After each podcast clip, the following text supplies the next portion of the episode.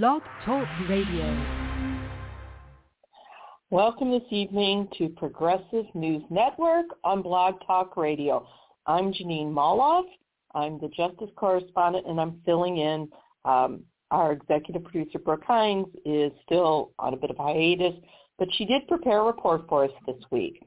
So this week, we're going to be talking about an assortment of of topics. We're going to be talking about police brutality and the Supreme Court decision that literally gave police a license to kill, and not just a license to kill, but a license to kill on a wholesale level. We're also going to be talking about what is necessary for not just police reform, but justice reform, and why Congress can't seem to get it together. But before we do all that, Brook has a piece, and what she has done is she has cre- she's basically created a, an overview of important news stories this week. Uh, it includes the Sussmann indictment dealing with the Russiagate uh, story, as well as a news scoop that there was a warning about co- uh, coronavirus like COVID back in 2015. And we know this because the Obama administration when they were leaving office, they worked hard to tell the Trump administration, you're going to have to deal with this, but Trump and his people just predictably disregarded it. Uh, she's also going to be talking about how some, there's a roundtable discussion about how some doctors are treating COVID as a clotting disease. So we're going to move on to Brook's report, and then when she's done, we're going to move in with the Justice Report. With that, uh, here is Brook's story.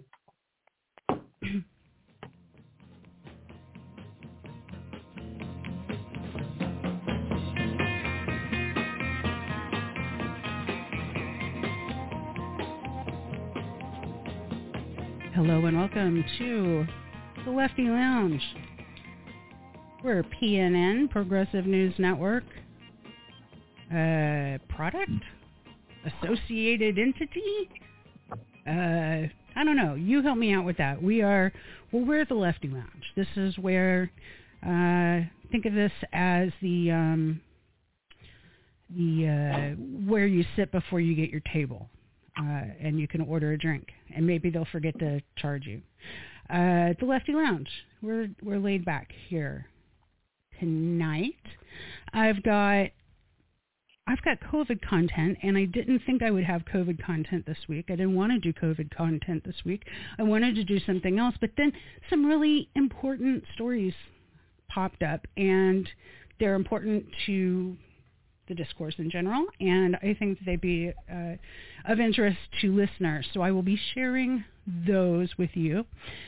That's not to say that so much didn't happen this week. And I mean, just to mention a few of the important stories that you should be reading this week. We found out that Special Prosecutor John Durham has issued a second indictment in his Russiagate investigations. Of course, the first one went to Kevin Clinesmith uh, for doctoring an email. Uh, so the, that's number one, lying to the FBI. This second indictment is also for lying. And this one went to a uh, lawyer for the Clinton campaign uh, over at Perkins Coie. And, uh, you know, uh, the whole Perkins Coie team that was doing the DNC and the Clinton campaign stuff, all the electoral business, broke off and has started their own law firm. And you might view that as a defensive measure to get the troublemakers away from the rest of Perkins Coie, maybe. Who knows?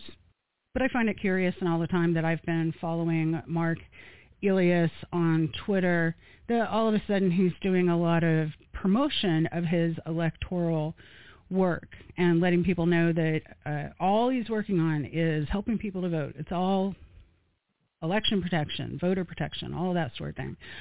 Over and over again. If you follow him, you will see many, many tweets every single day about how they are out there protecting, protecting, protecting the voter. And that comes at the same time as uh, another Perkins Coie lawyer who worked on the same team as Mark Elias and is uh, and Mark Elias is also mentioned, not by name, but he's mentioned in the indictment for Michael Sussmann. And so it's it's indictment number two, and this uh, this was issued 916, so it's been about a week, week and a half. Um, this is a 27-page indictment for lying to the FBI. As I understand it, what happened was Sussmann, who had a relationship with the FBI, that's why he was valuable to the team at Perkins Coie, he, Sussmann, uh, brought this bought information, this information that was bought through Fusion GPS, which was contracted through uh, Perkins Coie. Uh, they essentially created a bunch of fake stories that they could take over to the FBI and the DOJ and then trot out in the media all at the same time, like in, in campaign fashion, so that the campaign can say, look, the FBI and the DOJ are looking at all this stuff that is going on with with Trump. And of course, this this is the Alfa Bank allegations, and it was all false. It was all fake, fake and false. And it was also information that they were paying to have created.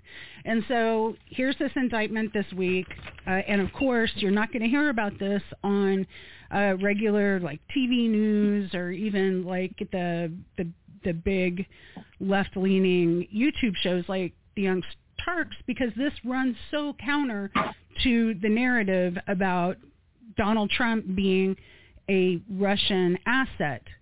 In a 27-page indictment, you can read all of the allegations of how everything took place with Michael Sussmann, Perkins Coie, all of this Alfa Bank situation. Now, like I said, this is the second indictment to come down the pike, uh, and a lot of people are pointing to the fact that this is 27 pages long, and that most indictments for lying to the FBI are about five to seven pages. And so the theory is is that uh, what's going on in this 27-page indictment is they're laying out the, the narrative. They want people to read the narrative. They want uh, to see they want you to be able to see who all the players are. And some people are saying that this indictment lays out who might be next to get an indictment. And so you've got all of these entities uh, referred to in here as originator number one and campaign lawyer number one and researcher number two, uh, so on and so forth. These obscure names also relate to the names of businesses, but uh, the the ones that are like researcher are are, are people. And you can pretty much go down and fill in the blanks who they're talking about if you're at all familiar with the uh, Russiagate story. So I'm going to put a link to the indictment down in the show notes and uh, uh, just have a look at it. It's it's pretty amazing, and appreciate for a moment that we don't want a Republican to just open up a fake investigation of the next person running, the, the next Democrat running for president. So we don't want this to be repeated. This is why this is important.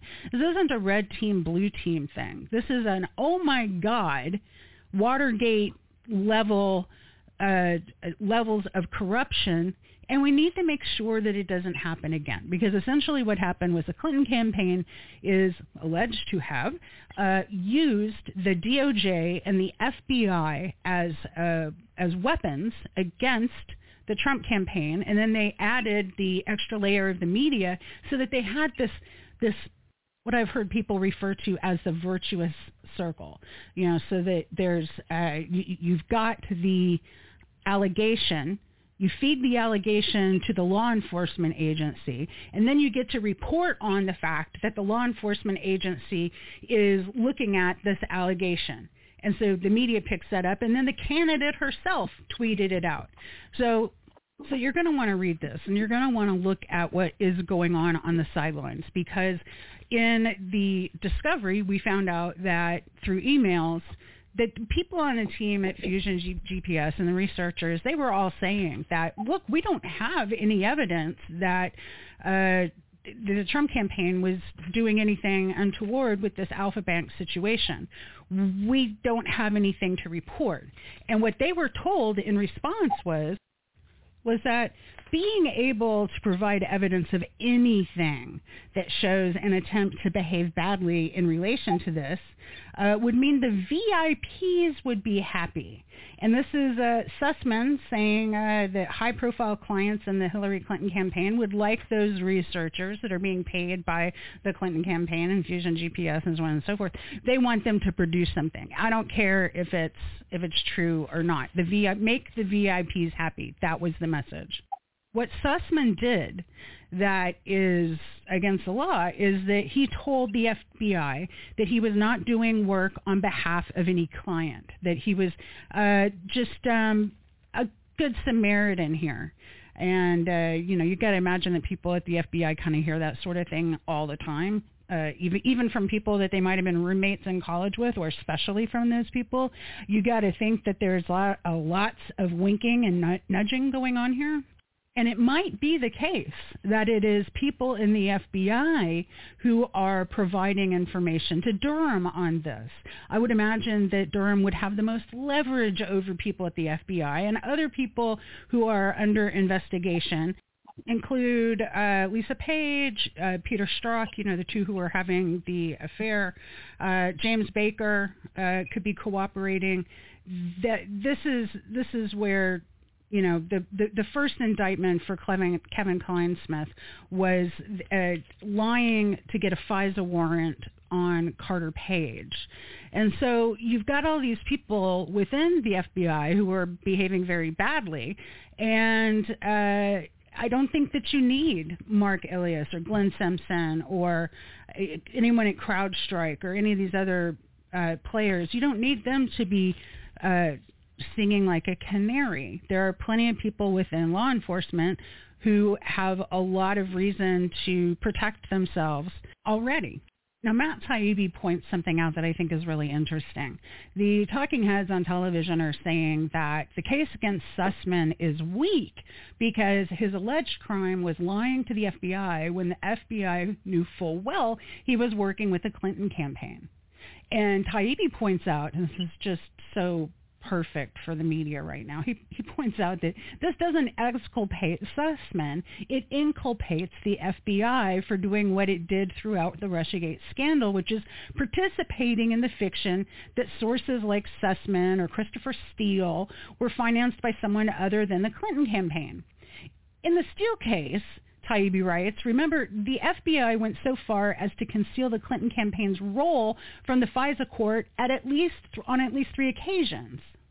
And so Taibbi continues to point out that this is a very, very big deal. And Taibbi's point here is that the only thing keeping Russiagate from being perceived as a Watergate level uh, of corruption is that the media will not report, just will not report on their own guilt in this matter, and, and, and you wouldn't expect them to. Uh, Russiagate was a daisy chain of deception, says Taibbi. The Clinton campaign systemic, systematically planted phony stories about things like the Trump Alfa Bank business, the PP tape, the blackmail, Carter Page's supposed role as a Trump Russia conduit.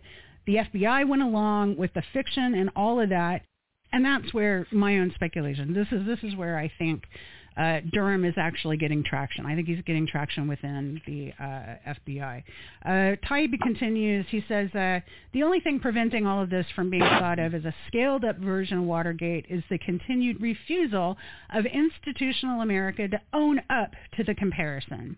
Dick Nixon's low-rent escapades, like the Canuck letter, or distributing flyers offering free balloons for the kiddies on behalf of Hubert Humphrey in black neighborhoods, or sending masses of pizzas to Ed Muskie's hotel, all this pales in comparison to the massive ongoing campaign of fake news stories politi- and political sabotage planted by the Clinton campaign and figures within the campaign in 2016 and beyond.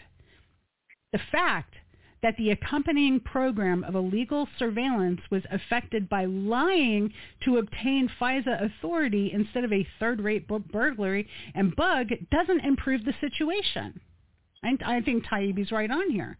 If the target had been anyone anyone but Donald Trump. No one would even be trying to deny how corrupt all of this is and, and, all of it continues to be. So that's a very important story. And I wanted to make sure that you got that on your radar this week. Also this week, there is a shocking and disturbing story from Yahoo News. The CIA, led by Mike Pompeo under Trump, repeatedly and seriously considered extrajudicially, that's hard to say, extrajudicially, kidnapping and even assassinating WikiLeaks founder Julian Assange.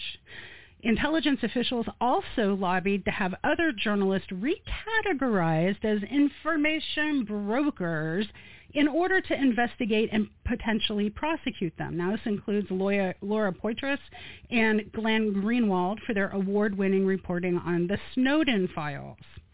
The entire well-reported story is appalling, start to finish. This is from the Freedom of the Press Foundation.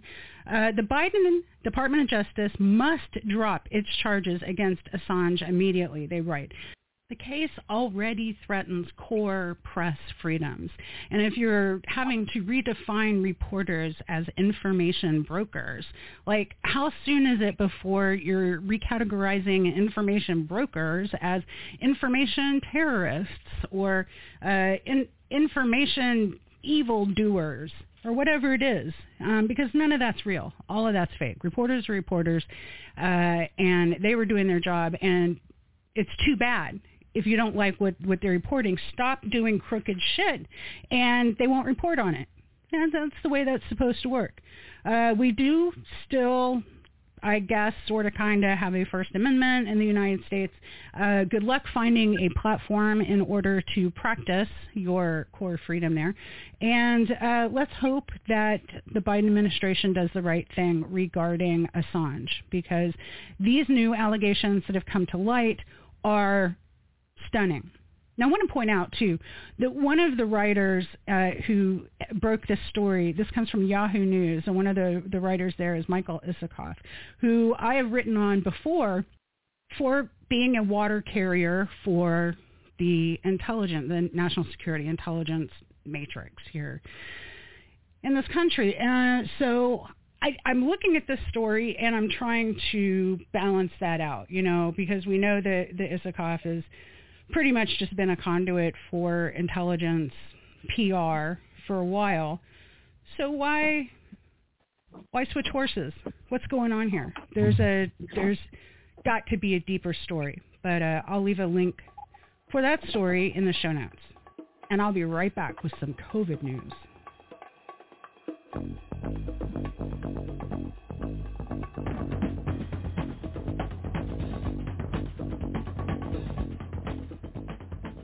All right, I have been covering the COVID origins angle since the beginning of all of this, since all this started, uh, 2020, from like January 2020. Uh, I became interested in that because I have a history in disarmament issues, and that's why I brought Sam Husseini on the show to talk about the issues pertaining to bioweaponry and why we were using labs in Wuhan for research. And you know just just what does all of this mean when you add it all up? Um, and this week a story reemerged on Twitter that I thought was really interesting. So uh, this story from November 12 2015 is entitled engineered bat virus stirs debate over risky research. Lab-made coronavirus related to SARS can infect human cells, it says. Uh, this is in Nature, by the way. This isn't like, uh, you know, Discover magazine or, or anything like that. This is Nature. This is a journal. Nature says uh, an experiment that created a hybrid version of a bat coronavirus, one related to the virus that causes SARS, has triggered renewed debate over whether engineering lab variants of viruses with possible pandemic potential is worth the risks. And this reporting in Nature was reporting on another article in Nature Medicine on November 9, uh, where scientists investigated a virus called SHC014, which is found in horseshoe bats in China. The researchers created a chimeric virus made up of a surface protein and then the backbone of a SARS virus that had been adapted to grow in mice and mimic human disease. That's that ACE2 in, in, inhibitor, um, the, the ACE2 pathway. And so, so the next piece is really interesting. Uh, just reading through this, it's a short article. And so this is, I find this really interesting. The researchers created a chimeric virus made up of a surface protein and a backbone. Uh, so so the, the surface protein was the thing that was made up, and then they put it on the backbone of a SARS virus.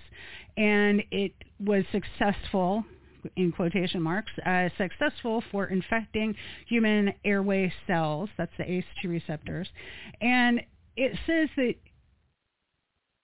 they were able to prove that the surface protein of SHC014 has the necessary structure to bind to a receptor on the cells and to infect them. That's the uh, that's the uh, furin cleavage site situation with the S protein. Uh, so they were talking about all of this stuff that we've been talking about in the last year and a half. They were talking about it in 2015 and raising red flags on it. It says, uh, although almost all coronaviruses isolated from bats have not been able to bind to the key human receptor, this one uh, is able to do so, and it's not the first one. They were able to do it also in 2013 when researchers reported the ability for the first time in a different coronavirus isolated from the same bat population. And all of this, there's citations on all of this. So you can go look up the original research on it. Interesting right here in 2015, uh, they say the findings reinforce suspicions that bat coronaviruses capable of infecting humans directly rather than going through uh, an, an, animal, an intermediate host, like a like a passage through uh, pangolin or uh, another animal that you might find at a wet market or whatever it is.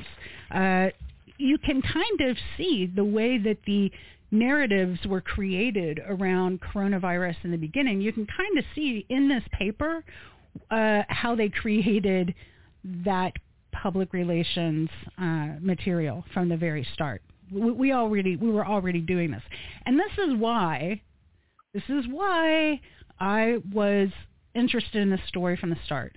And I don't claim any, you know, like special expertise other than having been following uh, disarmament issues since the 80s. And of course, when you started in disarmament in the 80s, what you were really worried about, at least initially, was uh, nuclear arms. And we wanted to move the money that was creating those nuclear weapons, we wanted to move that over into domestic uh, programs, education, health, you name it.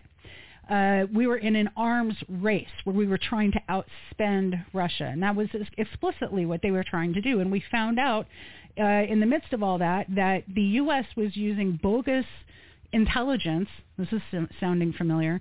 Using bogus intelligence uh, from uh, about Russia, where Russia had just like put out these like fake uh, cardboard cutouts of nuclear arms lined up on a at an airbase and we used that information to inform us that we had to ramp up our program and build so much more, more, more, more nuclear armaments to fight back against these fake arms that our intelligence services had from satellite photos of of, of Russia. And there's plenty of evidence to show that our intelligence knew it was fake. They knew it was fake. Absolutely. And they were still using it to just get more money into the programs. Then what happens uh, around like 1986, 87 is that they they figure out that the cost per kill, the cost per kill is so much less with bioweapons that we ought to be putting our energy and expertise into creating uh, more complex and useful and targeted kinds of uh, bioweapons.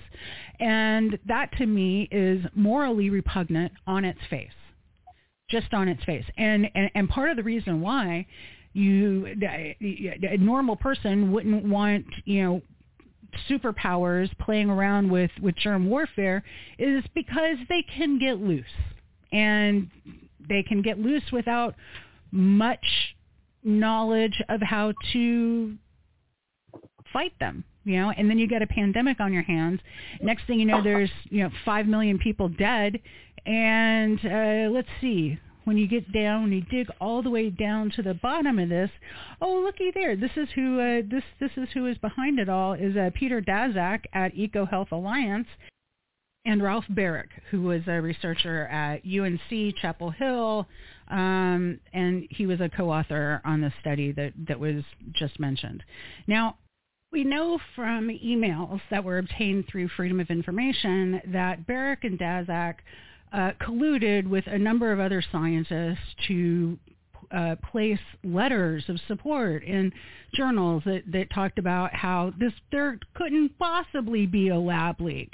Uh, this is absolutely a natural born zoonotic virus, yada yada yada, and uh, and these emails are you know lay bare how all of that was fake and all of that was a fraud, and they uh, intentionally went out to deceive the public about the origins of COVID. And so when I see this article from 2015, uh, I'm like, uh, I, I, retweeted it and I said um, something like, uh, whoa, that'd sure suck if that got loose, which is pretty much what happened. And, you know, the, the, the, uh, the funny thing is that for oh, months and months and months, you would be deplatformed if you talked about the uh, lab leak scenario for the origin of this particular SARS virus that has the furin cleavage site and uh, uses a spike protein, et cetera, et cetera.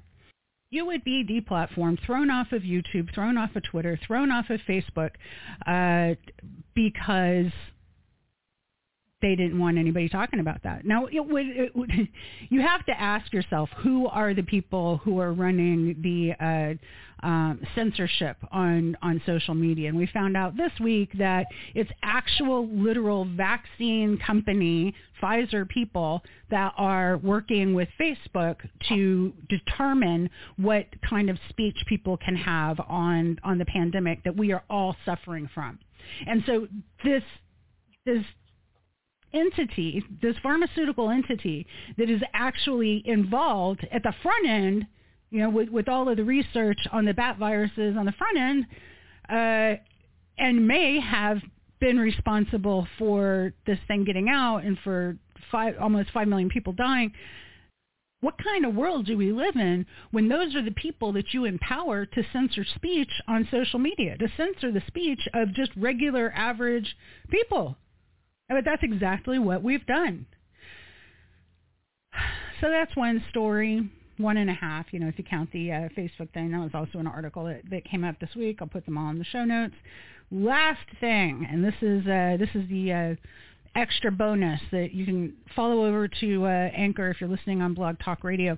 The last thing, there was a, a, a summit this weekend, Global COVID Summit in San Juan on the undertreatment of, of COVID being the cause of the major cause of deaths. And so I'm going to share uh, pieces of this. This is a, a, panel of doctors and scientists convening in a remarkable open forum about effective early treatment and evaluation of our treatment protocols for COVID, you know, on in toto. Uh, this is this is really, really interesting stuff. You've got all the heavy hitters on on this panel. You have people who are absolutely when they say they're on the front lines, they are on the front lines. These are the people in ICUs, and these are the people that have the largest family practice uh, centers in, in in California, and you know some of our foremost uh, knowledgeable people on COVID treatment in the United States. And it's just a fascinating discussion hosted by the Media Startup Roundtable.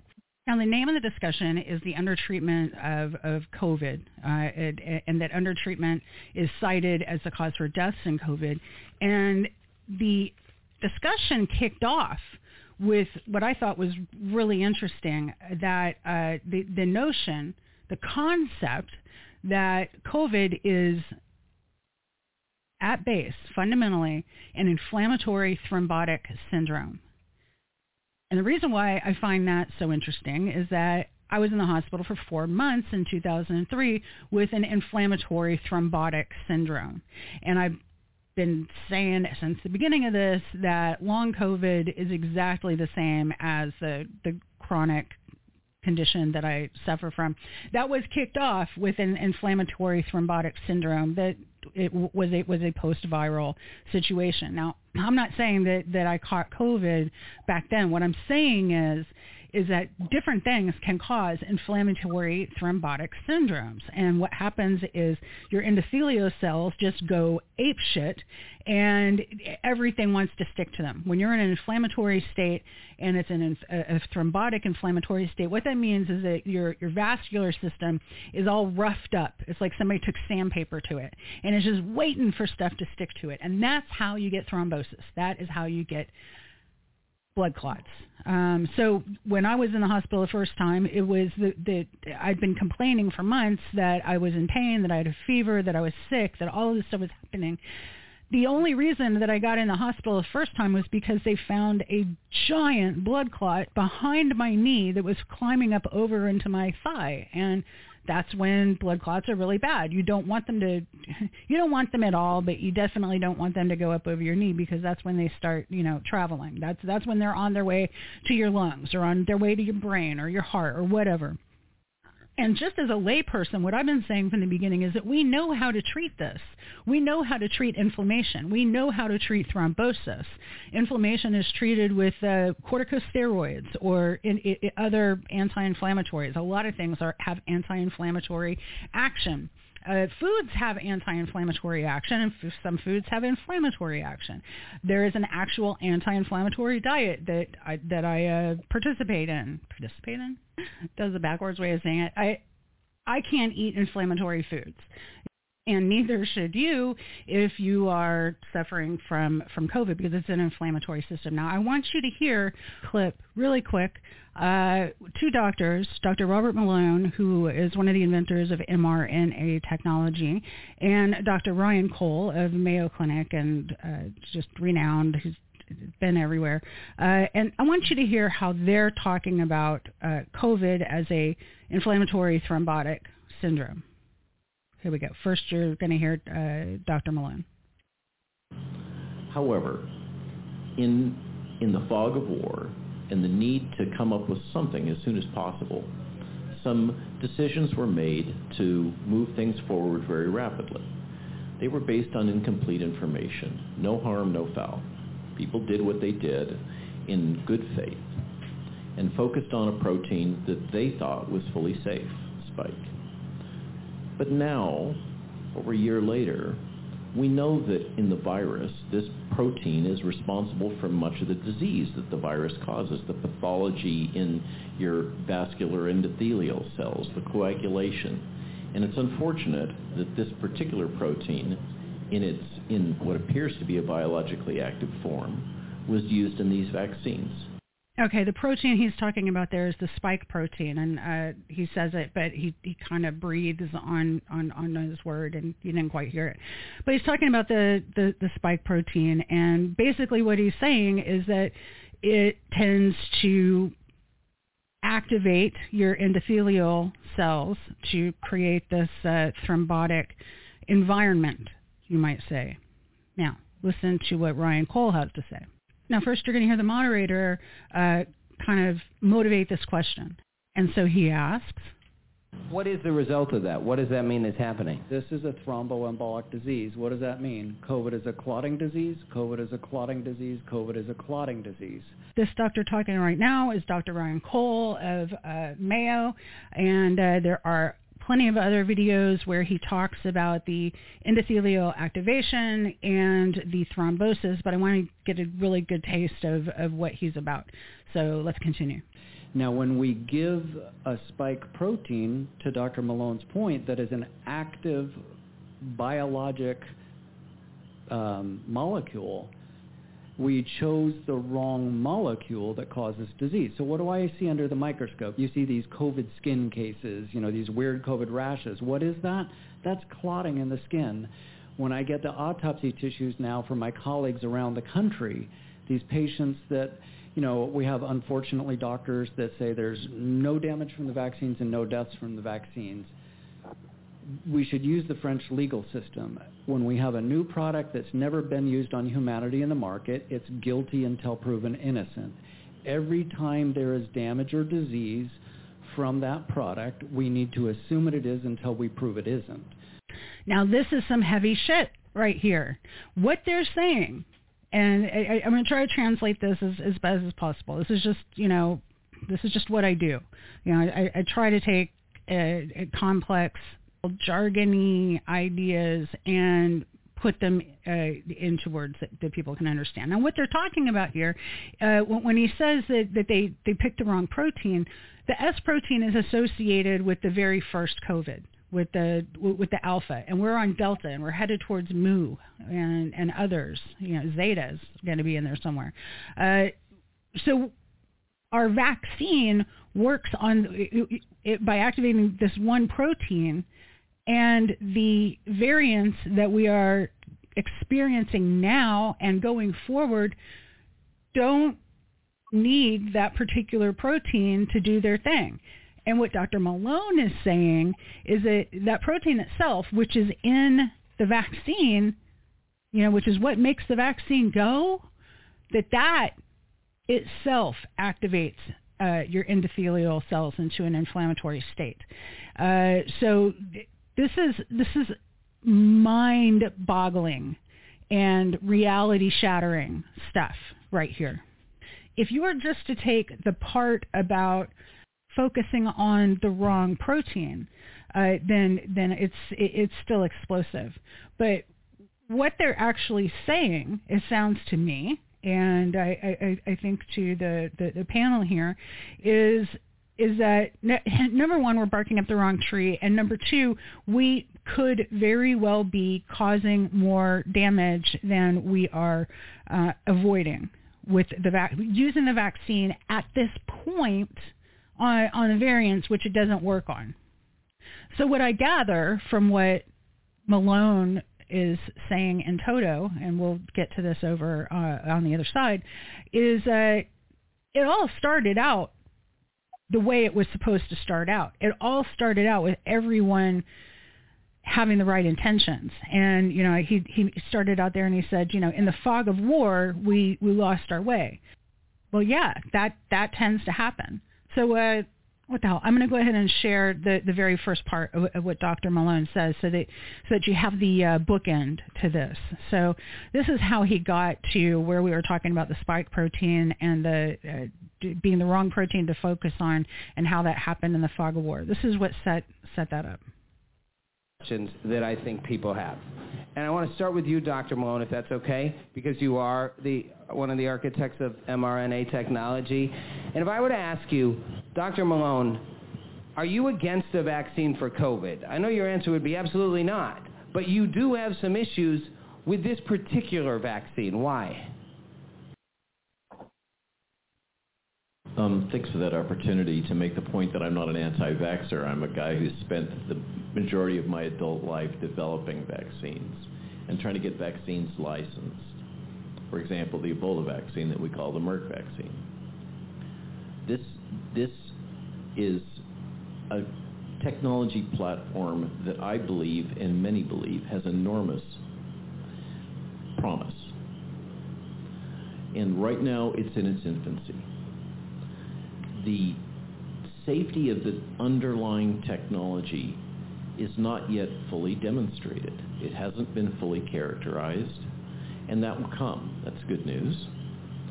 However, in, in the fog of war and the need to come up with something as soon as possible, some decisions were made to move things forward very rapidly.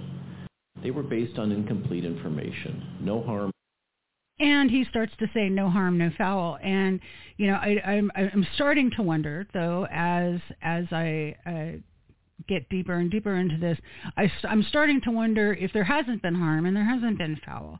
I mean, I get it. I understand that that uh, it, it was the fog of war and everybody was scrambling to to find this thing that that worked. But it, it, it seems like what they're saying is that the safety profile is is unproven, that it's not there, and that it's problematic. And that's something that we have to all uh, uh, pay attention to. Unfortunately, we have to all pay attention to it because we're not getting complete information from uh, from our uh, CDC and FDA and NIH because they're all funded by pharmaceutical companies, and you know, social media is has Pfizer actually censoring people. So, I mean, it's really hard for people to get information right now that is uh, critical to their good health.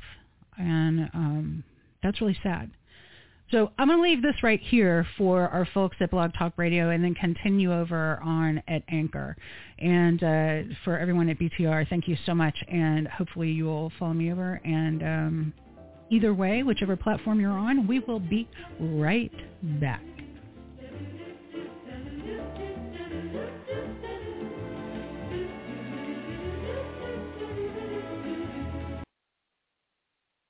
Okay, so that was Brook's report for this week. Now we're going to move on to the Justice Report. So, as we know, police brutality is alive and well in the United States. And apparently removing Trump off, from office didn't bring about the police accountability we were hope, hoping for.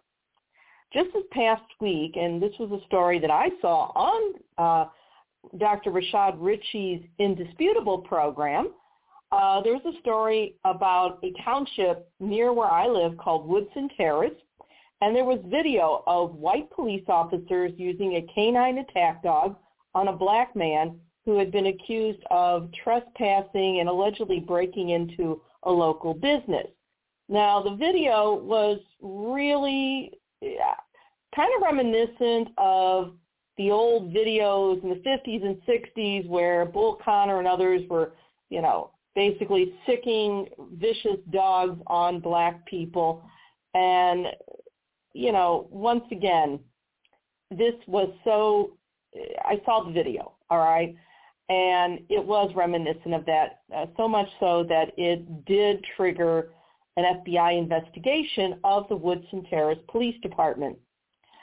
So we're going to be talking about that. I'm also going to be talking about the original 1989 Supreme Court case known as Graham v. Graham v. Connor.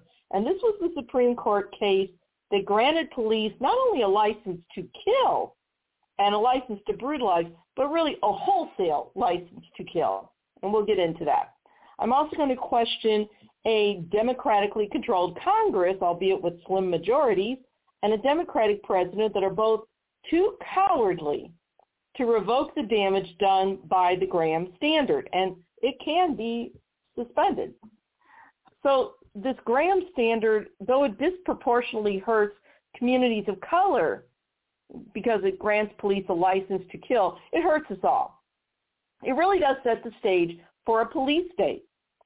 So we're going to be talking about that. And then I'm going to end this with a segment I call our political heroes, zeros, and villains for this week.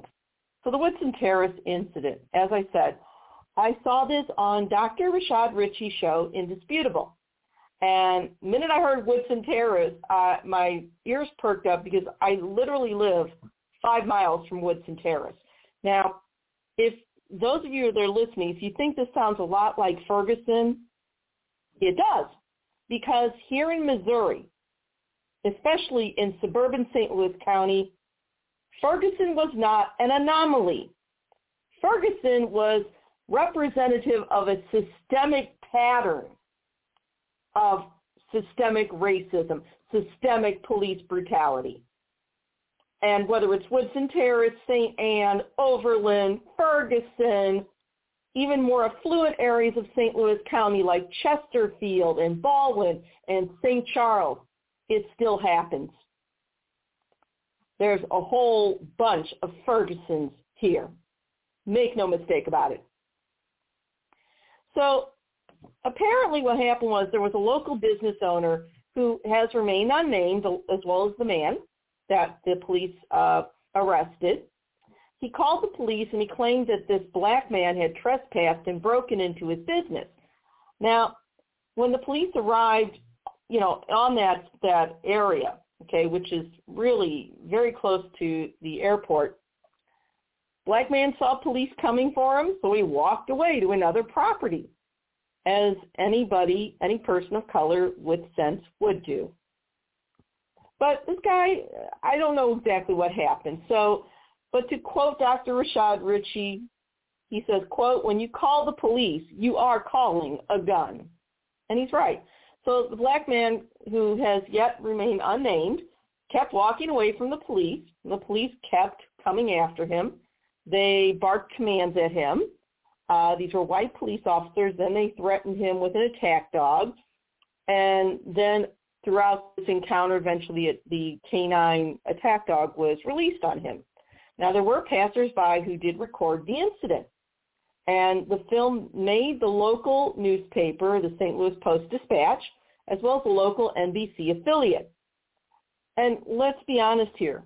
Without this type of video documentation, this story would have never seen the light of day. You know, a lot of people complain about the online presence, but if nothing else, the ability of our cell phones to film things as they're happening. Yes, it's one of the things that has brought to light the reality of policing here in the United States, the reality that communities of color have always known. And this encounter, yes, is another example of systemic police brutality. It doesn't matter what the politicians tell you. And I'm going to argue, you know, you hear a lot of politicians claiming, well, the issue is we need more training for our police. We need a lot more training. You know, we need empathy training and we need uh, multi-cultural uh, training and on and on and on. No, that's not the issue. Legitimate and decent people should have learned how to be decent in their childhood. The issue isn't training. The issue is not a need for more public relations stunts. The issue is systemic racism, and subsequent police brutality that leads to what can only be called extrajudicial murders by police. The issue is a culture of silence which protects police thugs. The issue is a clear lack of accountability and transparency. And the final issue is a legal ruling that grants police a wholesale license to kill and an excuse. Let's talk about it. So the Associated Press put out a story. And, you know, once again, the St. Louis County Prosecutor's Office is investigating this incident that happened in Woodson Terrace. Okay? Keep in mind, the new uh, top prosecutor, Wesley Bell, is a black man. He campaigned to end this culture of not only police um, police brutality, uh, police criminality, but also corruption, not only from police, but corruption in the prosecutor's office itself. The former prosecutor, the Ferguson prosecutor, Mr. McCulloch, was thoroughly corrupt. So Wesley Bell came in and he's trying to change the culture, but it's very difficult. So again, there was cell phone video and you saw these white officers. Um, they let this police dog repeatedly just maul and bite this black man while he was already down. Okay? The, the police kept trying to say this guy was trying to uh, resist arrest, but they already had him pinned down. How in the and the and the police dog was attacking him. How was he going to resist? I mean, I don't know about you, but if a dog is trying to bite my leg and turn it into hamburger, of course I'm going to pull away. Any person would. That's not the same as resisting arrest. The local newspaper, the St. Louis Post-Dispatch, their editorial board did compare this filmed arrest to the pre-civil rights days in Alabama. Okay. St. Louis County prosecuting attorney Wesley Bell issued a statement saying that his office, quote, is aware of this video and we will make a thorough review of the incident, end quote. And he wasn't going to comment any more about the case. So let's talk about Woodson Terrace. It is another Ferguson. They're just quieter about it. Okay. It's a little community. It's right next to the St. Louis International Airport. Apparently, this past Monday at 7:18 a.m., uh, the police were notified that a man had broken into a business. Now, the police also said in a Facebook post that the man appeared to be on drugs. That was one of the accusations. The police also accused that the man had threatened to kill officers and had tried to walk away from them into rush hour traffic. Again, it obviously must not have been a credible threat because they already had him pinned down. Officers, the, the Facebook post also said the officers tried to arrest the man, but he resisted. And then the cops warned him that if you don't stop resisting, we're going to use a police dog on you. And then they said that when the man continued to resist, apparently one of the officers had minor injuries. The dog was deployed. Okay. Now, cell phone video shows the dog biting the man's foot. The man's yelling out in pain. The cop handling the dog is holding it by a leash, but allows this biting to go on for about 30 seconds. Then the dog officer pulls off the dog, and it looks like the man appears to take a step to run, but he falls down. The dog lunges at him again, and he bites this man's leg for another 30 seconds until the officer finally tells the dog, finally pulls the, the dog off. Then the officers handcuff the man. Uh, then the police department said that, you know, they offered to give this man medical treatment, which he refused. And then later he complained, so they sent him to the hospital, so on and so forth. The police claimed that they thought the man was on methamphetamines. And all of this really pulls together what we're going to be talking about in the Graham case. Now, according to the AP story done by Jim Salter, uh, the mayor of Woodson Terrace refused to respond to any to an email message asking for more information from the AP reporter, and the police didn't respond to any phone messages that Salter sent. Again, Salter is an AP reporter, Associated Press. The St. Louis Post-Dispatch's editorial board um, wrote the following, that the use of the dog was, quote, just like Birmingham's, Birmingham's infamous public safety chief Bull Connor did in the 1960 to deter blacks from marching for equal rights, end quote. Okay, so I downloaded the press release uh, that the Woodson Terrace Police Department issued in their Facebook account. And, oh Lord, it's so stupid. I'm sorry, but it just is. The press release, um, it was, press release was written September 20th at 12.03 p.m. And I'm just going to read it. Okay, on Monday, 9:20:21 at approximately 7 to 18 a.m., our officers responded to a local business for a subject trespassing and refusing to leave. The caller was fearful the subject was going to remain in the building. Okay, that's the first paragraph. Now keep in mind, there is no mention of any proof, just the caller's accusations. Upon the office, this is from the, the press release again. Quote, upon the officer's arrival, the subject left the business and was located by the officers walking towards another business, end quote. So the subject left the area of the trespass complaint, so why were these officers bothering with him? Now, the officers claimed that there was some breaking and entering. Was there evidence? Where was the evidence? No one's provided it. To continue with this this Facebook account. Quote, our officers made contact with the subject and the subject immediately started threatening to kill the officers and identified as a sovereign citizen. Okay. The subject continued yelling obscenities and telling the officers he would not comply and he will not obey your contract. The subject continued to walk away from the officers and several commands to stop were given by the officers, but the subject failed to comply and continued to walk away into rush hour traffic on Woodson Road, end quote. Now, here's the thing, problem with this report so far. This is a black man they're going after, white officers. And, excuse me. And so they're saying that this man's threatening to kill the officers. Again, it's just the officer's word for it. There's no proof that I know of. But then they're saying a black man identified as a sovereign citizen, which doesn't make sense because the sovereign citizen movement is most usually ident- most usually associated with white supremacist groups, not black, not not communities of color. So it looks like these officers not only can't really tell the truth, but they're, they're kind of stupid too, in my opinion. Okay, and, and then how frightened was this man that he felt the need to run into rush hour traffic? Okay, let's go on with this.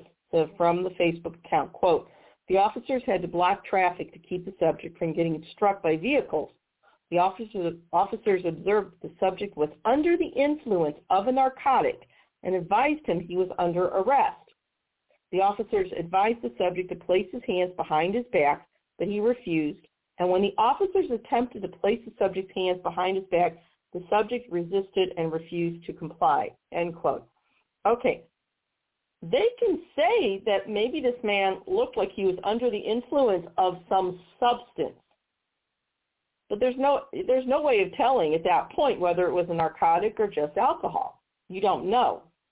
So this this press release is loaded with bias. Let's move on. Quote, the officers attempted to get the subject to cooperate with them, but the subject continued resisting. The subject was then warned several times that if he did not comply, the canine would be released. The subject continued to resist, causing minor injuries to one of the officers. So the canine was released, and the canine gained control of the subject's foot. Why doesn't he just say the dog bit the guy? Anyway, let's go on. Quote, the suspect went to the ground and the canine was pulled off the subject. After the canine was pulled off of the suspect, the officers attempted to place the subject into handcuffs, but due to the subject being under the influence of drugs, he continued to resist and the officers were unable to restrain the subject. The subject got up and attempted to flee from the officers and the canine was released again, biting the suspect on his leg. Okay, I, I want to know, was this black man Superman or what? I know if a dog had bitten me several times in the leg, it would be very difficult for me or anyone else to run away. I'm just saying. Let's go on. Quote, an ambulance responded, but the subject refused medical attention, and he was transported to the Woodson Terrace Police Department. The subject began complaining about his injuries, so the ambulance responded and transported the subject to the hospital. After the subject was arrested, the officers found suspected methamphetamine on the subject, which would explain why the officers were unable to restrain the subject. The subject was released pending application of warrants, end quote. Okay? My question is this. If all this was true, and I don't think it was, but if it was, why was the suspect released then pending application of warrants? Why wasn't he held or forced to, you know, provide bail somehow? I mean, to me, it looks like the subject being released pending application of warrants, to me, it looks like the cops suspect they didn't necessarily have a case, and so they let the guy go. But if he was such a danger to officers, why would you release him? I'm just playing devil's advocate here. Now, a lot of the things that the cops said in that that press release are, is very prescient because with the Graham ruling, an officer just this is where they got the whole idea that all an officer has to do is say, I feared for my life. Somebody threatened my life. Or I felt in danger. That's the only excuse they need to use greater levels of violence, including to kill. I'm serious. I know it sounds crazy, but it's true. We're going to get into that in a little bit. So I'm looking, I, I watched the video, and this man is leaning up against the car, he is unable to fully stand up in these pictures. You see the dog pulling on his leg. His the part of his leg is in the dog's teeth. Okay.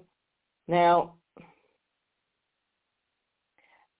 the the actual act, original accusation that the police claimed the man was suspected of breaking into a business, um, the footage, the filming, the filmed footage from the bystander shows otherwise. There is no evidence this man attempted to break into anybody's building or business. None. And that that was the original complaint. That and trespass. Well, if it's only based on, on trespass, then and he was walking away, then they had no reason to bother him then. He left. And as for the drug charges, well, once again, you can see how this spiraled out of control. Once again, I look at this and if the film footage, if there is no evidence that this man broke into a business, which was the original complaint, and if the secondary complaint was trespassing and he was leaving the area, then the police absolutely had no right to bother him at all.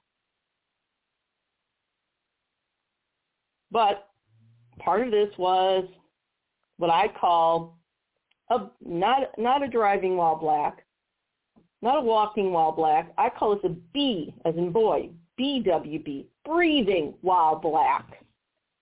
That's all it takes. The editorial board at the St. Louis Post-Dispatch, uh, a quote from their editorial said, quote, this incident bears all the hallmarks of cops deciding to issue their personal form of street justice, inflicting pain and punishment on the spot instead of waiting for the courts to do their job. The Post-Dispatch also quoted a, do- a dog expert named Michael Gould, and Mr. Gould specializes in what are called police canine tactics, and he looked at the film and he said, quote, the fact of the matter is it's a human reflex response. You can't have an 80-pound dog puncturing your, you can't have an 80-pound dog puncturing your skin and be compliant. It's virtually impossible.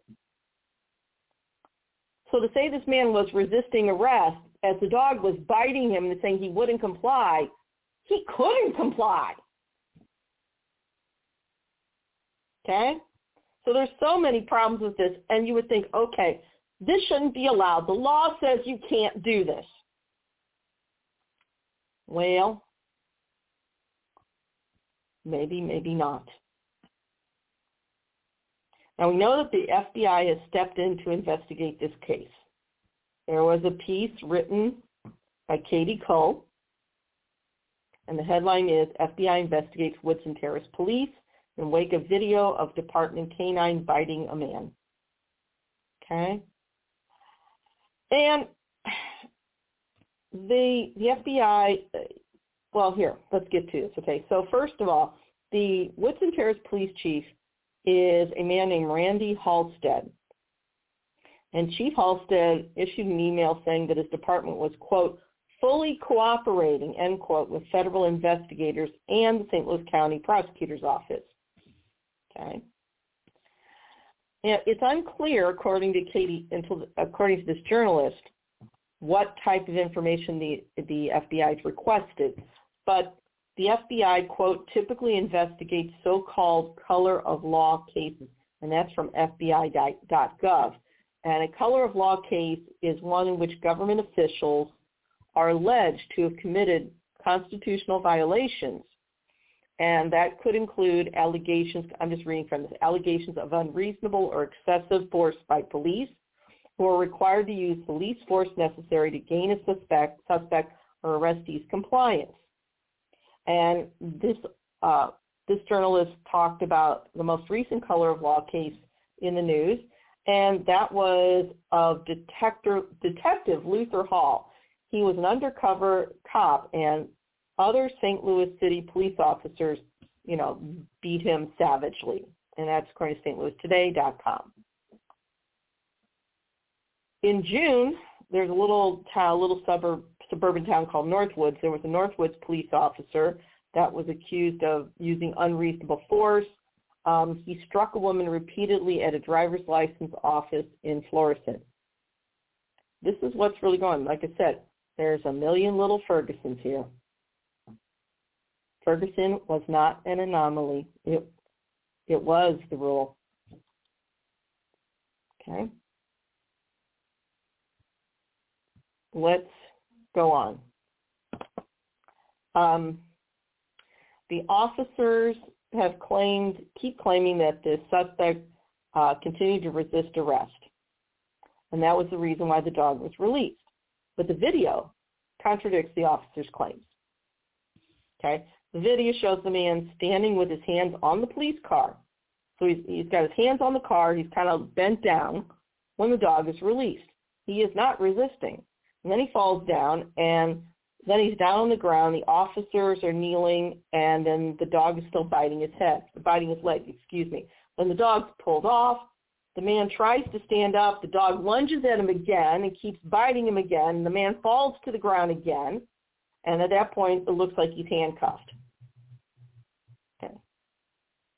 So this piece in stlouistoday.com, um, they did quote a couple of local activists who I actually know personally, uh, Zaki Baroudi, as well as my friend Reverend Daryl Gray, um, because there were protesters outside the Woodson Terrace Police Department this past Friday.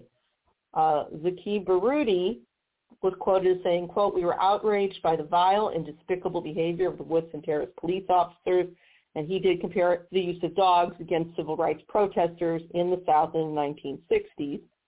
And Reverend Gray called the actions of the police officers, quote, reprehensible and inexcusable, end quote.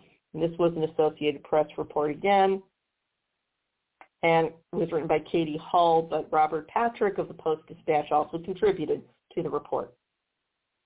So let's look at why do cops think they can do this? Because way back in 1989, the Supreme Court, headed by Chief Justice William Rehnquist, a Richard Nixon appointee, said they could. That's why. Okay. It is a case named Graham v. Connor. Okay.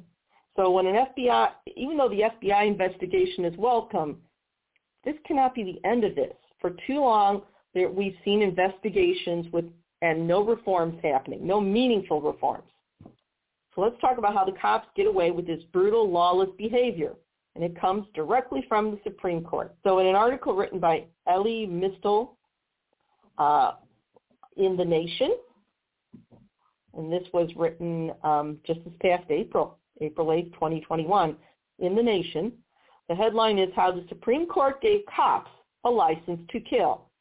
Derek Chauvin's defense team is hoping that the 1989 Graham v. Connor ruling will be its ticket to acquittal. Now we know Chauvin was convicted, but this is what happened. It wasn't just uh, lawyer tricks. It's the law, and that's the shameful thing. So the lawyers in the Chauvin case, as well as a lot of other police brutality cases, just argue that, like in the Chauvin case, he argued cops have the right to kill people if they think they need to. And that's from this Nation piece, quote. And that comes from a ruling in this 1989 Supreme Court case known as Graham v. Connor. What we find is that the Supreme Court has made multiple asinine judgments over the decades but this ruling came from the Rehnquist court. And Chief Justice Rehnquist, he was a Nixon appointee, and Rehnquist was also an avid racist. In fact, he tried to make it his life's work codify irre- irreparably the suppression of voting rights. Um, he, he really wanted to make sure the voting rights for minorities never happened. And his protege, John Roberts, who took his place, has done the same thing. Roberts just does it with a softer voice. That's why we got the Shelby decision, which literally destroyed the enforcement mechanisms for the Voting Rights Act, period. Okay? This didn't happen in a vacuum. This Supreme Court uh, back in 1989 did it. Okay? So, let's move on. The law under the Graham ruling allows any cop any individual police officer, no matter what their frailties, their fears, their racist opinions, their misconceptions, their cowardice, even their own hysteria, to, quote, define the scope of acceptable cop behavior. Okay. Uh, the writer of this Nation report said, using again the Chauvin case, quote, if Chauvin could imagine being hit, you must acquit. I know that sounds kind of kind of snarky, but here's what happened. The Graham v. Connor ruling changed what is known as the use of force guidelines. Okay? So use of force guidelines were how departments, how police officers, how they determine what level of force was appropriate to use so that and have an officer still remain within the scopes of the law, whatever that is. So they go back to the background regarding policing. And this author has to say you have to really understand the only real constitutional protection from police violence is the Fourth Amendment's prohibition on unreasonable search and seizure. That's it. The truth is the Constitution really doesn't protect us from the police. It should, but it doesn't. And the Fourth Amendment followed was considered a reasonable white man standard. Okay? So in practice, this allows for a lot of abuse. Victims of police brutality in the past had to show that officers acted unreasonably and with malicious intent. So back before the Graham, the Graham v. Connor decision, if you went to court and saying that this police officer brutalized you and used way too much force, you would have to literally prove that the officer acted, one, unreasonably, and two, that the police officer in question had malicious intent. And, you know, that's pretty hard to do. How do you prove that a violent, I'm going to quote this, how do you prove, quote, that a violently homicidal police officer intended to kill them, end quote. And this is before camera phones, all right? So the Graham case took that little loophole of police intent and blew it up. Blew up that loophole so much you could drive a Mack truck through it. Instead of limiting police use of force to what a reasonable person might expect, the court said that force could only be judged against what a reasonable officer on the scene would do. Let me say that again. The Graham case, let me back up. Before the Graham case, if you had a complaint against a police officer that had brutalized you, you not only had to prove that the officer acted unreasonably. The old standard was, did the police officer do what a reasonable person would do, not a reasonable officer? And then you'd have to prove the cop had malicious intent. Very difficult. The Graham case took that loophole and blew it way up so that now you limit police use of force to what a reasonable police officer on the scene would do. So in the Graham case originally, the Supreme Court found that a reasonable police officer could, quote, slam DeThorne Graham's head into his car and break his foot because Graham was resisting arrest. Sound familiar? Never mind that he was a diabetic going into shock who was being detained on the suspicion that he stole some orange juice, which he didn't do. This is why cops always yell, stop resisting at people, even unconscious people, to cover their ass. They're setting you up. So whenever a cop says, stop resisting, you have to yell back, I'm not resisting. Don't let them get away with that. The Graham decision was authored by Chief Justice Rehnquist, but the decision was unanimous. The liberals on the court thought that the reasonable officer standard um, was better than trying to prove malicious intent. But that wasn't the case.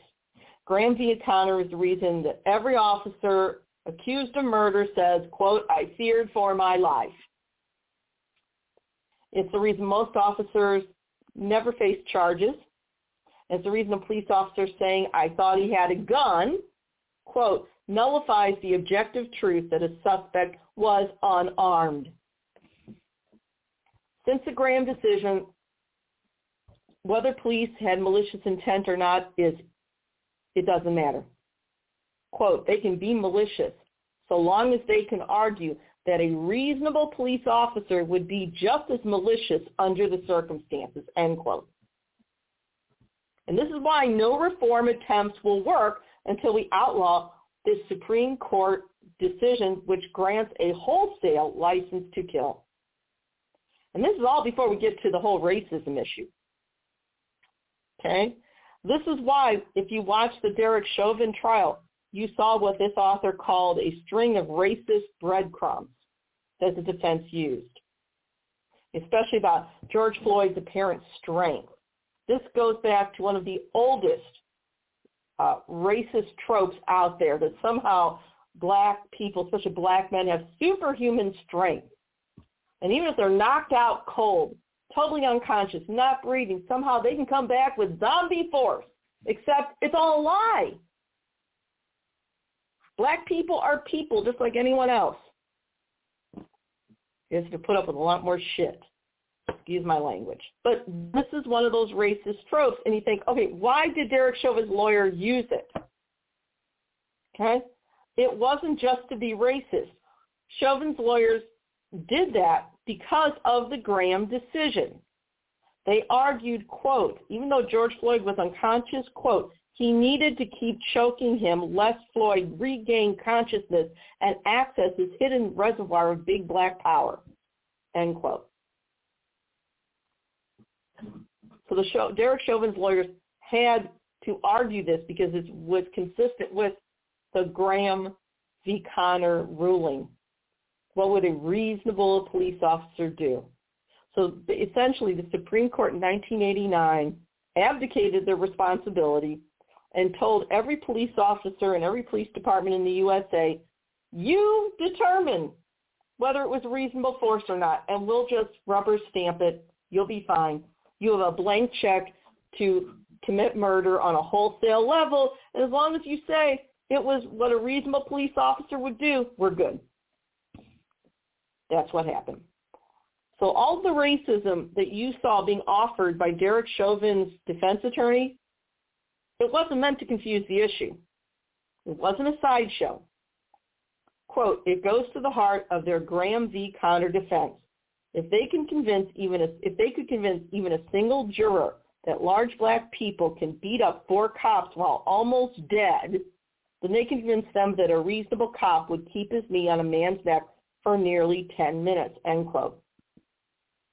That's why you heard Chauvin's lawyer keep asking officers instead of asking witnesses, other police officers that were witnesses, um, to for facts. He kept saying, "What would a reasonable officer do? Have you ever heard of? Is it possible? This is why." Okay. You know, uh, quote, is it possible that Floyd could have entered an excited delirium state and then posed a threat to the officers? That was one of the questions. Have you ever heard of a person waking up for being choked unconscious and then hurting somebody? End quote. So this is why they, these racist tropes fed into that Graham defense, what a reasonable police officer would do. That's it. And that is considered a valid legal argument under our current laws throughout the U.S. Period. It shouldn't be valid, but it is. As I said before, the Graham v. Connor decision was the Supreme Court abdicating their responsibility and telling every police officer and every police department in the United States, you decide. You be the arbiters of what constitutes excessive force among your own ranks. And, and we'll give you a blank check and, and, and you just tell us what you need and we'll sign off on it. That's it. That, that's basically not only letting the fox guard the henhouse, but giving the fox the keys to the henhouse and saying, we trust you. It's that stupid. So the Supreme Court has essentially given cops a license to kill, and the only limit is on on the license to kill and on subsequent police violence and brutality is would this be what another reasonable cop would do in the same situation? That's it. And I know it's hard to believe, but it's the truth. So we know that we need new national use of force ga- guidelines and restrictions. Okay. During the election, we had several Democratic presidential candidates from Julian Castro, Cory Booker, even Kamala Harris. They said they supported new national use of force guidelines and restrictions. But Joe Biden wasn't one of them. Okay, he trusts that accountability review boards will bring people together to figure it out. No, it won't. So to quote the last of this article from The Nation, quote, when you watch the Chauvin trial and listen to the defense put on their case, remember that all the victim blaming, fear-mongering, and racism is not a fancy lawyer trick aimed at subverting justice. It's a policy choice made by the Supreme Court, end quote. And that piece was Uh, authored by Elie Mystal. Okay? And it's true. This is why the police get away with it. And the fact is, no amount of police reform is ever going to work until we change these use of force guidelines. That's it. And we don't have to take it all the way to the Supreme Court again. We just need the Congress and the president to do their damn job. Write a new bill. Write a new law that actually lays out when use of force is appropriate. That's it. But they won't do it. They won't do it. And, you know, you will hear a lot of people talk about how we need the police. They serve and protect. No, they don't. That's a fairy tale created by television. The police were originally created to serve and protect the very rich and corporate against people of color, new migrants, unions forming, etc. Okay? From The Guardian, there was a piece written by Malaika Jabali, and it deals with police behavior. And the headline is, if you're surprised by how the police are acting, you don't understand U.S. history. Policing in America was never created to protect and serve the masses. It can't be reformed because it was designed for violence, end quote. It's true. And The Guardian uses a picture um, here in St. Louis. It was a George Floyd protest. One black man on his knees, wearing a mask, hands behind his back against a full row of police in full RoboCop battle gear, including warrior shields. Apparently, this one black man terrorized them that much.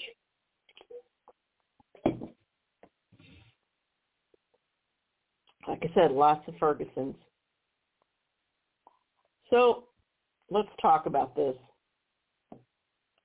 First of all, here in the United States, to quote from this article, quote, the history of policing is steeped in blood, end quote. And it is. Um, the Texas Rangers, give you an example. They're named after a group of white men of the same name who slaughtered Comanche Indians in 1841. And why? To steal the territory and lands of indigenous peoples. The Rangers are considered the first state police organization. So when you see Texas Ranger on TV, you know what? It doesn't deserve the whitewashing it's received. It doesn't deserve the good reputation at all. Um, the first, some of the first actual police police departments were slave patrols. And slave patrols are considered by many historic researchers as, quote, a forerunner of modern American law enforcement. Okay? That was in the South. In the northern free states, um, police precincts were developing as industrialism was taking hold, and the economic elites were worried that there would be riots from, you know, their abuse of factory workers who were trying to unionize because, oh, I don't know, they didn't think six-year-olds should be working in a factory. They thought that maybe working 20 hours a day wasn't a good idea. Unions formed because the workers were being abused. And the response of economic elites, in other words, the rich, was to form these groups that were strikebreakers. They called them police. They gave them some they gave them some legal cover, but that's what it was. They were strikebreakers. Okay? This is where our police come from. Okay? And modern court rulings, according to this article, quote, modern court rulings have steadily eroded civil liberties to give police more power and permit racially discriminatory policing. Okay, let me go over this again. Quote, modern court rulings have steadily eroded civil liberties to give police more power and permit racially discriminatory policing, convictions, and sentencing. And the Graham v. Connors Supreme Court decision fits right in with that pattern. This is not an anomaly. This is the plan. It always was. And it wasn't just back in the day before the slaves were released. We have modern day abolitionists. And the abolitionists today are claiming that policing and incarceration, the reforms have to move beyond modest pro- proposals that basically just make incremental changes, but still maintain this unjust system. Okay? And that is based on the CUNYLawReview.org. The billions of dollars that governments spend on militarized police could be better used to address underlying problems that trigger crime, such as the socioeconomic conditions that make people desperate. In fact, the argument is that we should take resources uh, from the police towards investments in the following, mental health, public education, drug prevention programs, homelessness prevention, community-centered crime prevention, and jobs development. You know, George Floyd's police murder, okay, he, he was murdered by police, triggered a worldwide response. And yet here in the United States, with the exception of the squad and a few true progressives, we have little to no actual reform. It's still the same incremental garbage. These cops don't need more empathy training. What they need is to know that if they abuse their position of power, there will be legal consequences for them. That's what's needed and that one of the things that this author is saying is that the work of abolitionists, they should move past calls for criminal justice reform and instead make demands for freedom. Okay? Now, Malaika Jabali is a writer, attorney, and activist. Um, and this was from The Guardian. It's about a year old, but I happen to agree with a lot of it. You know, we had a lot of talk earlier this year about defunding the police. I did a few shows on them. And a lot of these terms are borrowed from the fields of sociology. And sometimes it's not good to borrow jargon from certain academic fields because it makes it harder for the public to see what you're really trying to do. When we're talking about defunding police, we're not necessarily talking about eradicating them altogether. We're talking about basically stripping down a lot of the excessive funding that they receive, including the excessive funding that gets them military grade weapons. Okay? And we st- we still see pushback. So, you know, there was a an argument. Right now, there's there's uh, um, there's talk in Congress between Republicans and Democrats, um, especially in the Senate, to hold police accountable So we have uh, Senator Tim Scott, who is a black Republican, and Senator Cory Booker, who is a black Democrat, trying to work through this. And today on Face the Nation, uh, we saw Senator Scott steadfastly refuse to consider any reform which cuts funding levels for the police. He was quite adamant. And at one point he complained about grants being withheld from local departments if the departments didn't follow certain rules. I don't know about any of you, but I know a little something about grants. And so let's get to this. So not only did Senator Scott really not want any police reform, it was evidently obvious, but then he started um, complaining about requirements that Cory Booker had put in a bill for police reform. And the minimum requirements for reform in order to obtain grant monies per Senator Cory Booker's recommendations included bans on deadly tactics such as chokeholds and no-knock warrants. Now keep in mind, chokehold killed Eric Garner. No-knock warrant resulted in Breonna Taylor's death.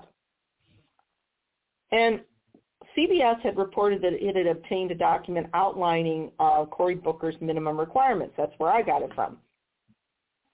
And CBS said the document also outlined reforms departments would need to make to, quote, remain eligible for certain types of grants. Now, Senator Scott was quoted as saying today, quote, we have about a billion dollars in grant money that goes to police. When you start saying in order to receive those dollars, you must do A, B, and C, and if you don't do a B and C, you literally lose eligibility for the two major pots of money. When you tell local law enforcement agencies that, that you are ineligible for money, that's defunding the police. There's no way to spin that. Except that what Senator Scott was saying is unreasonable and kind of a lie, and he knows it. See, grants of any type, yes, it's free money, but they always have requirements that have to be met in order to obtain the grant monies in the first place and to retain them. There's nothing unusual or unreasonable in that expectation. And if you if you accept grant money and you know there's certain conditions, there's always conditions, okay? If you use that money in a way that go, is counter to the requirements of the grant, then you have to pay it back. That's grants in any field. That's the nature of grants. Yes, grants are free money, but there are requirements attached to them. That's it. It's not a blank check. And Senator Scott knows this. But since he didn't actually have a case to really rebut Cory Booker's uh, suggestions, he did this instead. And he kept going back to the idea he won't back anything that defunds the police. Okay. Um, and to quote him as saying, Senator Scott also wanted to say, I'm only saying that if you read the legislation, it's pretty simple. Um, this is not something that I'm making up and we can debate our facts. We can actually say in several different areas of the bill it reduces funding. Well, yeah, so it reduces funding if you fail to meet the conditions of the grant. Why is that a problem? To me, it sounds like what Senator Scott wants is that we should just hand over the money in the form of a blank check and have no accountability or transparency mechanisms and that's ridiculous. Now, Cory Booker will be on Face the Nation next week to rebut that. So, you know, this is what's happening right now. There is no meaningful police reform. There just isn't. And, you know, essentially Senator Tim Scott is taking the GOP line which says that rule of law only applies to unwanted others, while privilege is retained by white supremacists. Again, his issue on grant monies, including conditions which must be met, is based in that sense of privilege. Apparently, police departments should not be expected to provide any true accountability or transparency, according to Senator Scott, period. The argument offered by Senator Scott, it's not only intellectually bereft, it's ethically bankrupt. The stonewalling provided by Senator Scott on Face the Nation merely illustrates the inherent dishonesty endemic to the GOP of Trump. No Democrat should expect any honest representation from the GOP at this time, much less any reciprocity of compromise is offered. That's a fool's errand, and Senator Scott essentially said so today. So no one should be shocked by what's happening, what happened this past week in Woodson Terrace, Missouri. This level of brutality, racism, and overt police criminality was baked right into the system. I know for a fact, on a personal level, I have a neighbor just around the corner from me here in Overland, Missouri. Nice family. Black church family. The young man, he works and goes to college. He was coming home from work. He was driving his father's car. He pulled into their driveway. An Overland cop followed him. And at that point, uh, when the kid, the kid just froze in his own driveway. And the cop came and accused him of not living there. The young man showed his ID. All the while, this Overland cop had a gun to this young man's head. Period. This happened just a year ago. The family is too frightened to report it. Ferguson is everywhere. And unfortunately, the Supreme Court ruling by the Rehnquist Court in 1989 in the Graham v. Connor case granted police not merely a license to kill, but a wholesale one. All police have to do is utter the magic words, I feared for my life, and or stop resisting. No actual proof of police accusations is required, and that's due to the Graham ruling. By now, it is patently clear, excuse me, having a few technical issues here. By now, it is patently clear that no meaningful justice reform, justice reform can occur until the Graham ruling is set aside. And Congress could do that right now if they only had the backbone.